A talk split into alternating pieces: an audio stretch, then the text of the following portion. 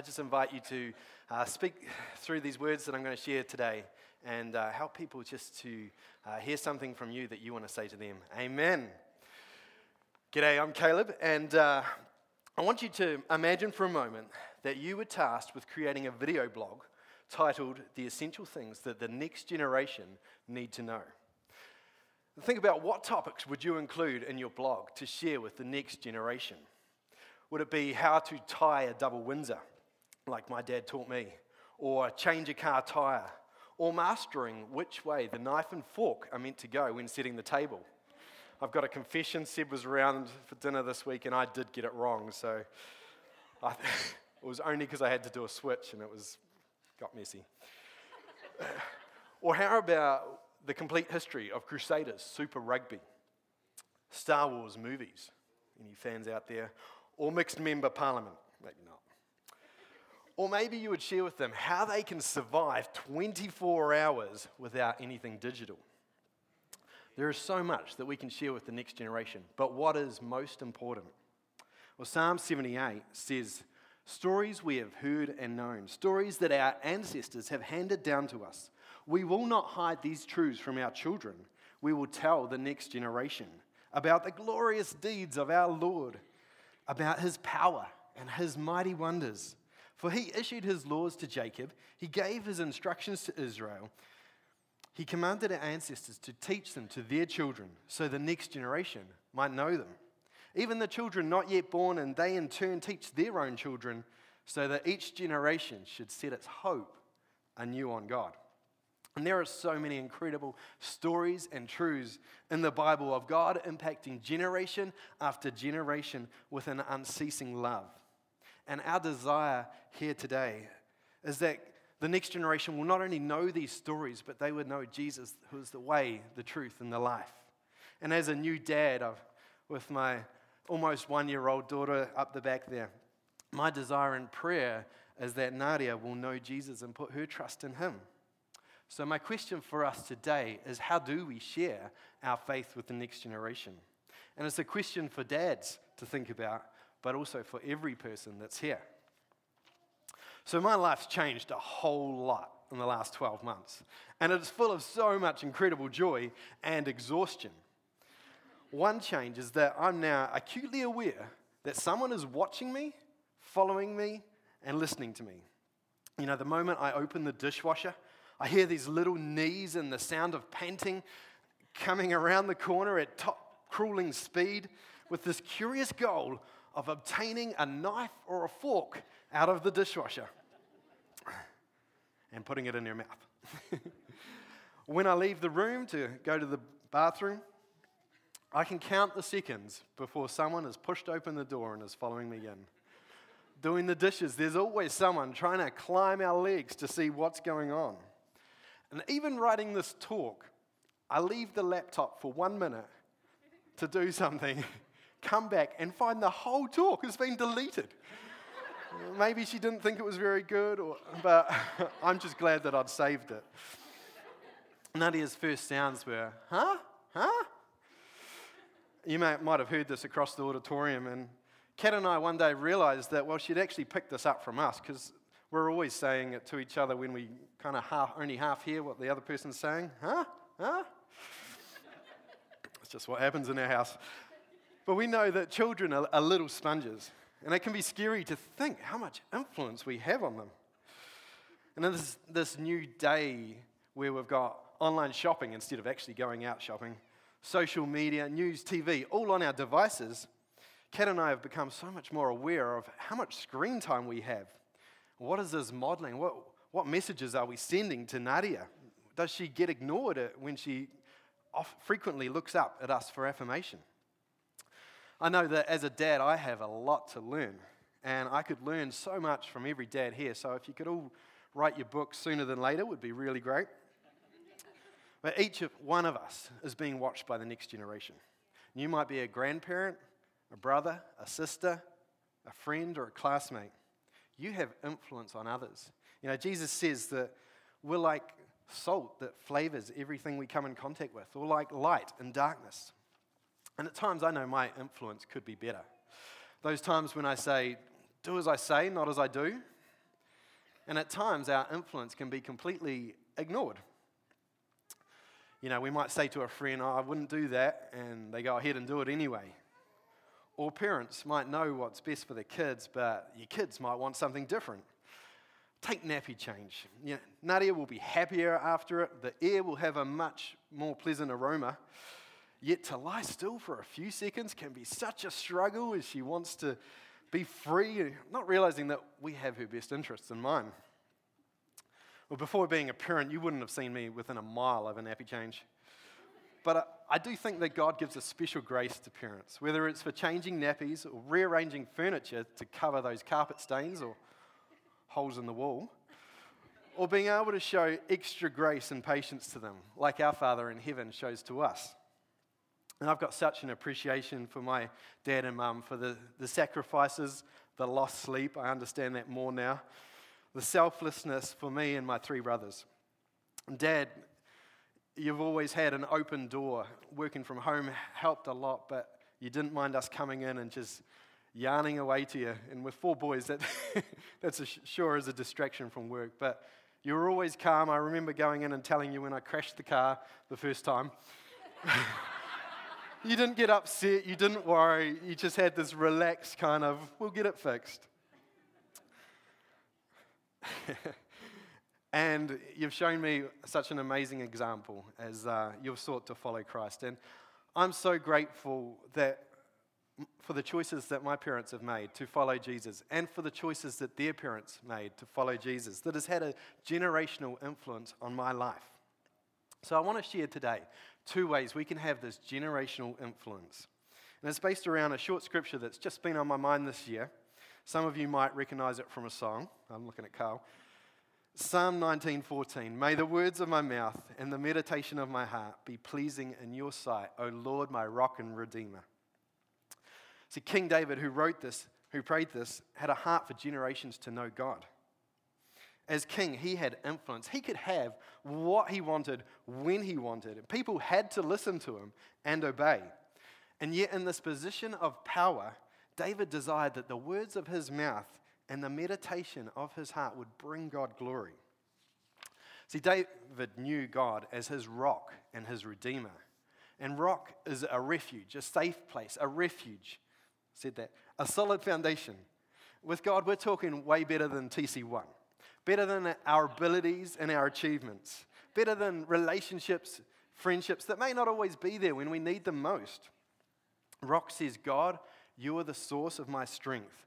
When everything shakes and moves in my life, I know that you are dependable and will be there. And we sung about that this morning. You, he's never going to let me down.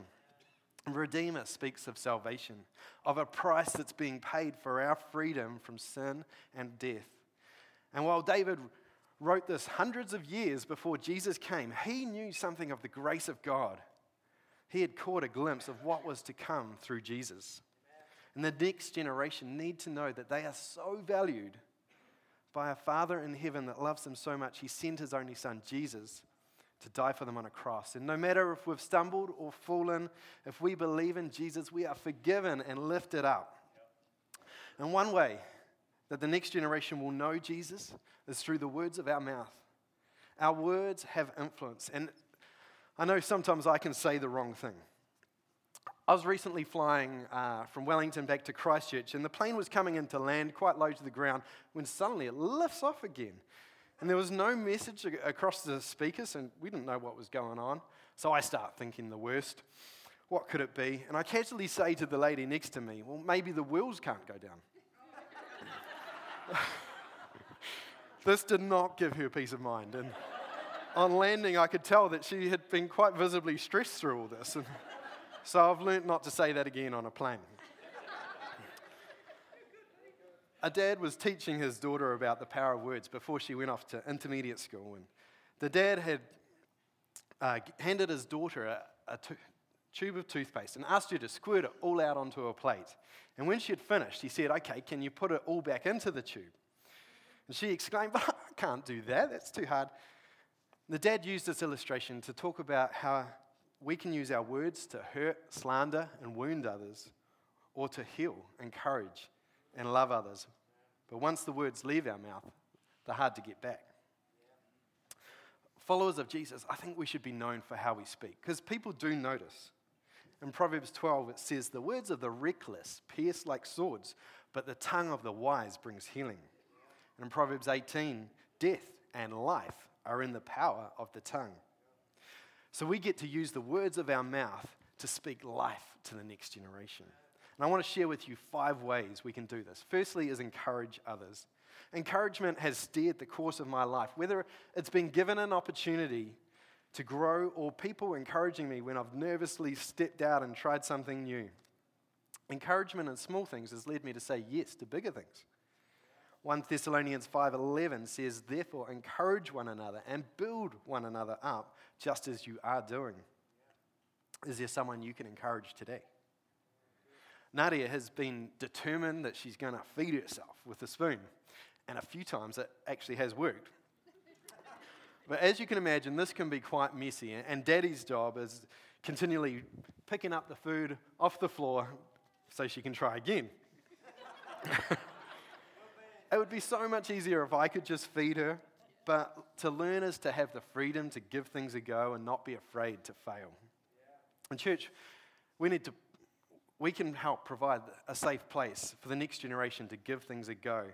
And hey, if they make a mistake, why not just pick it up off the floor and try again? Scott Robertson, coach of the Crusaders, winning Crusaders yeah. champion team, says some days you'll drop the ball and you don't catch everything, but how we speak can make a massive difference because people feed off it.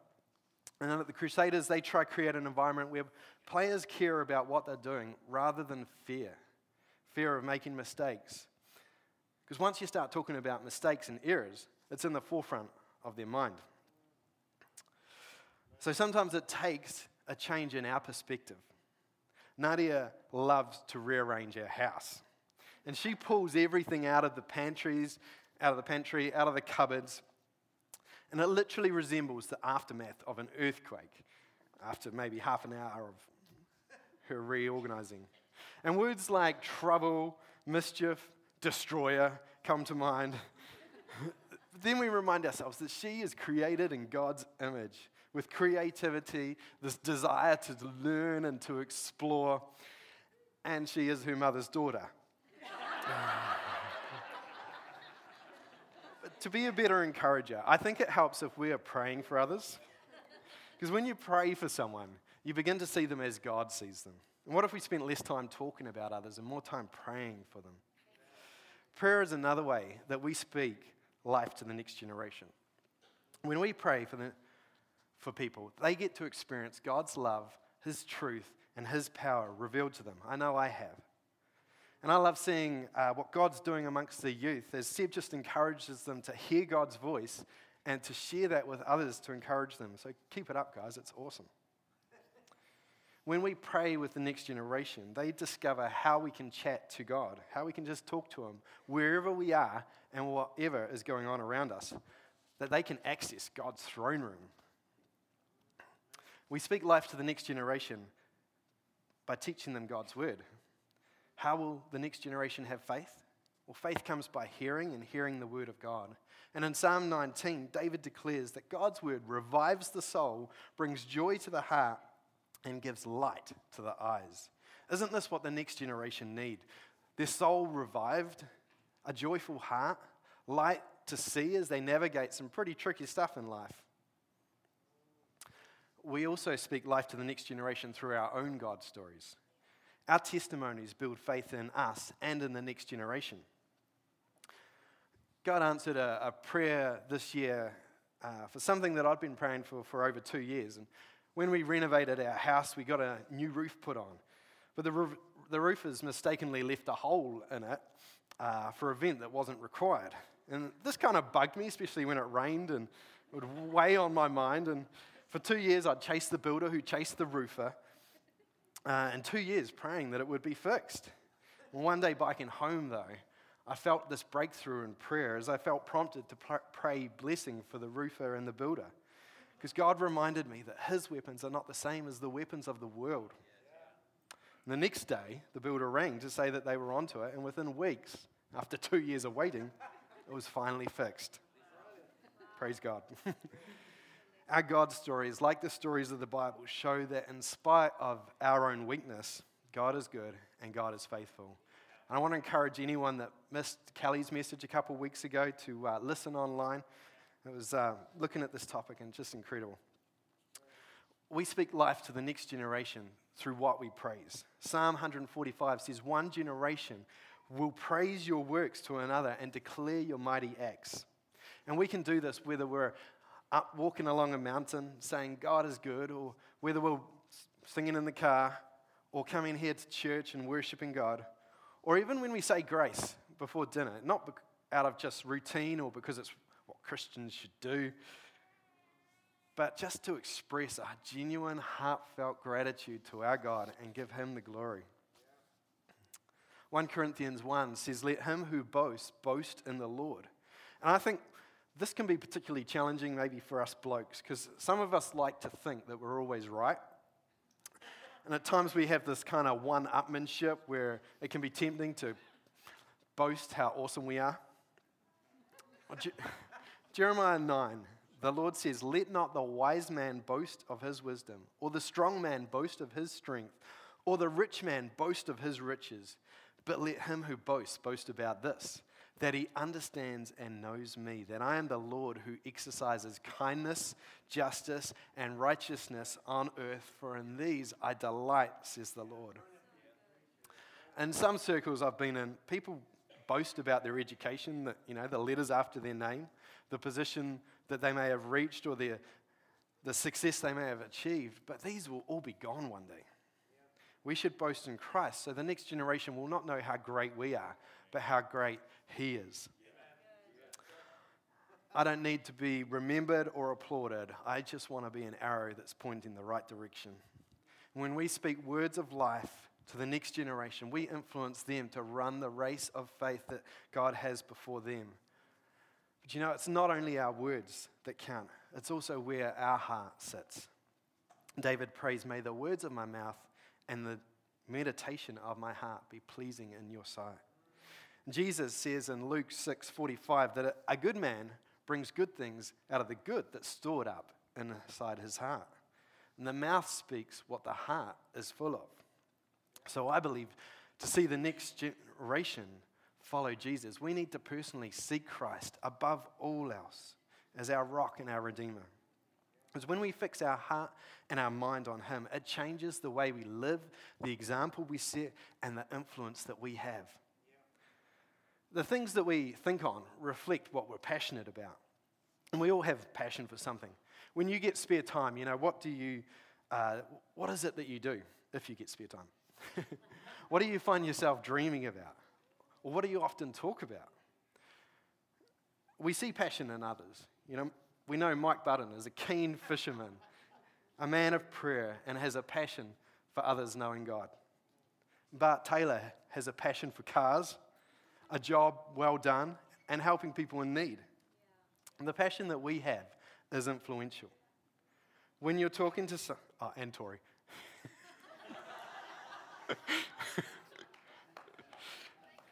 yeah. The passion we have is influential. When you're talking to someone who's passionate about something, you can't help but be a little bit interested. In fact, our passion is contagious.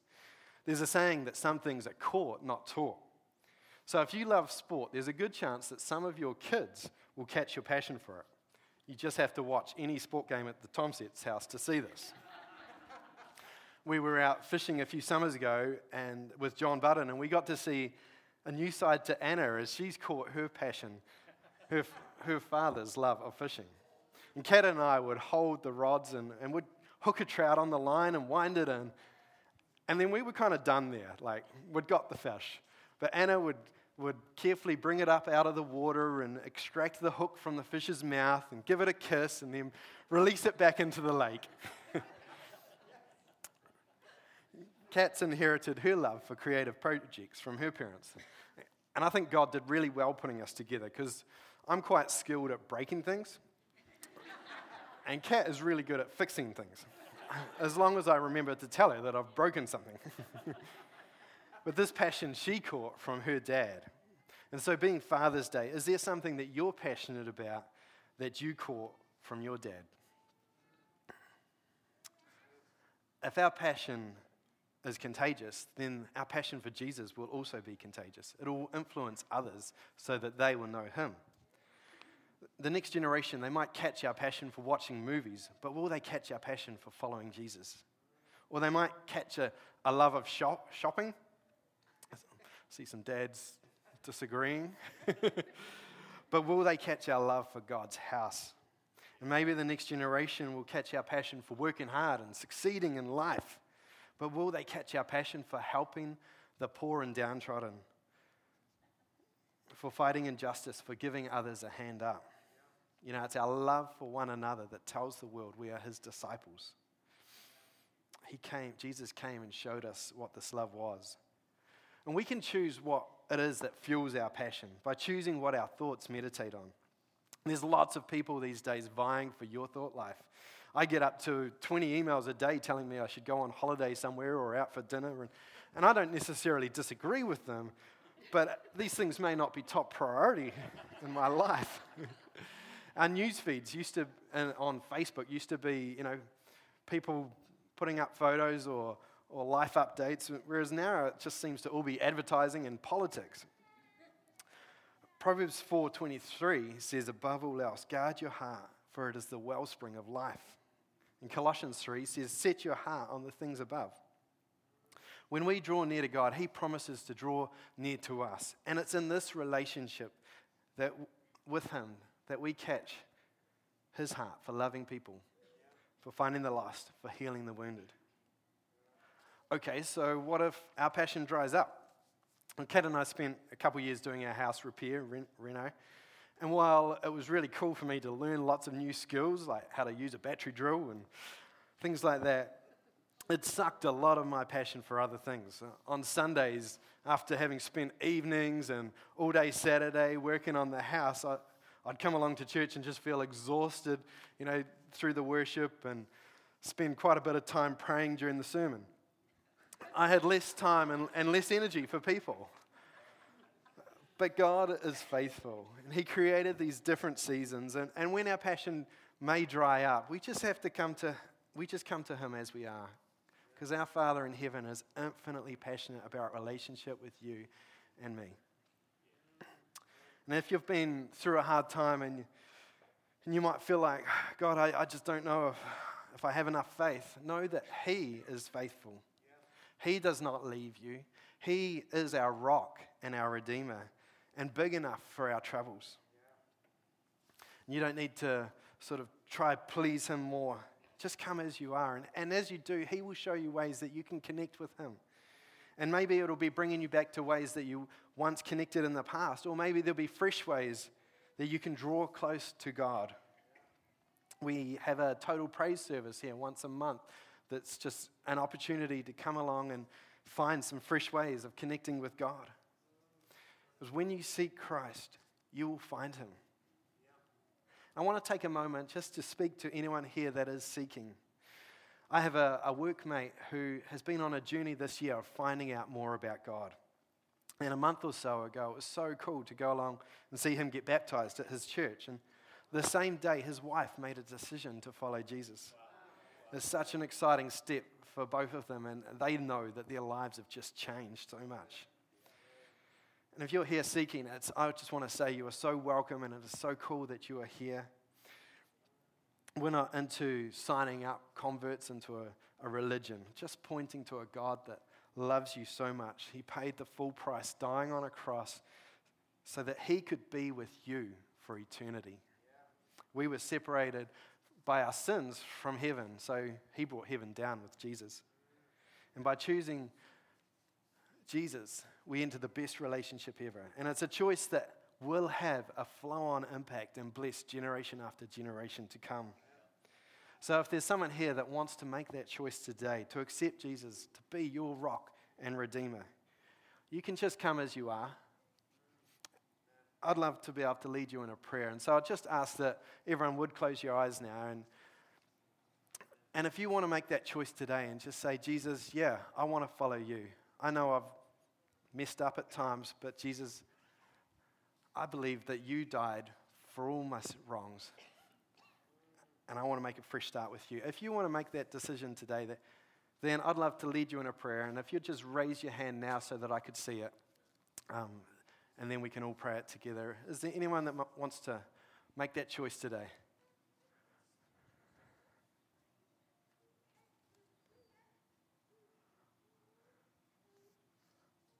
Okay, hopefully I haven't missed any hands. Church, and the band can come up. Let's continue to tell the next generation about the glorious deeds of the Lord, about his power and his mighty wonders. Let's continue to be a church that is known in this city for raising up the next generation of Christ followers. Whether it's our youth work or our children's work or what's happening amongst icons or a 40, 50, 80 year old coming to Christ, Let's continue to speak words of life to the next generation. And let's influence them by having a contagious passion for Jesus. As we do, I know that this makes God smile. Thank you very much.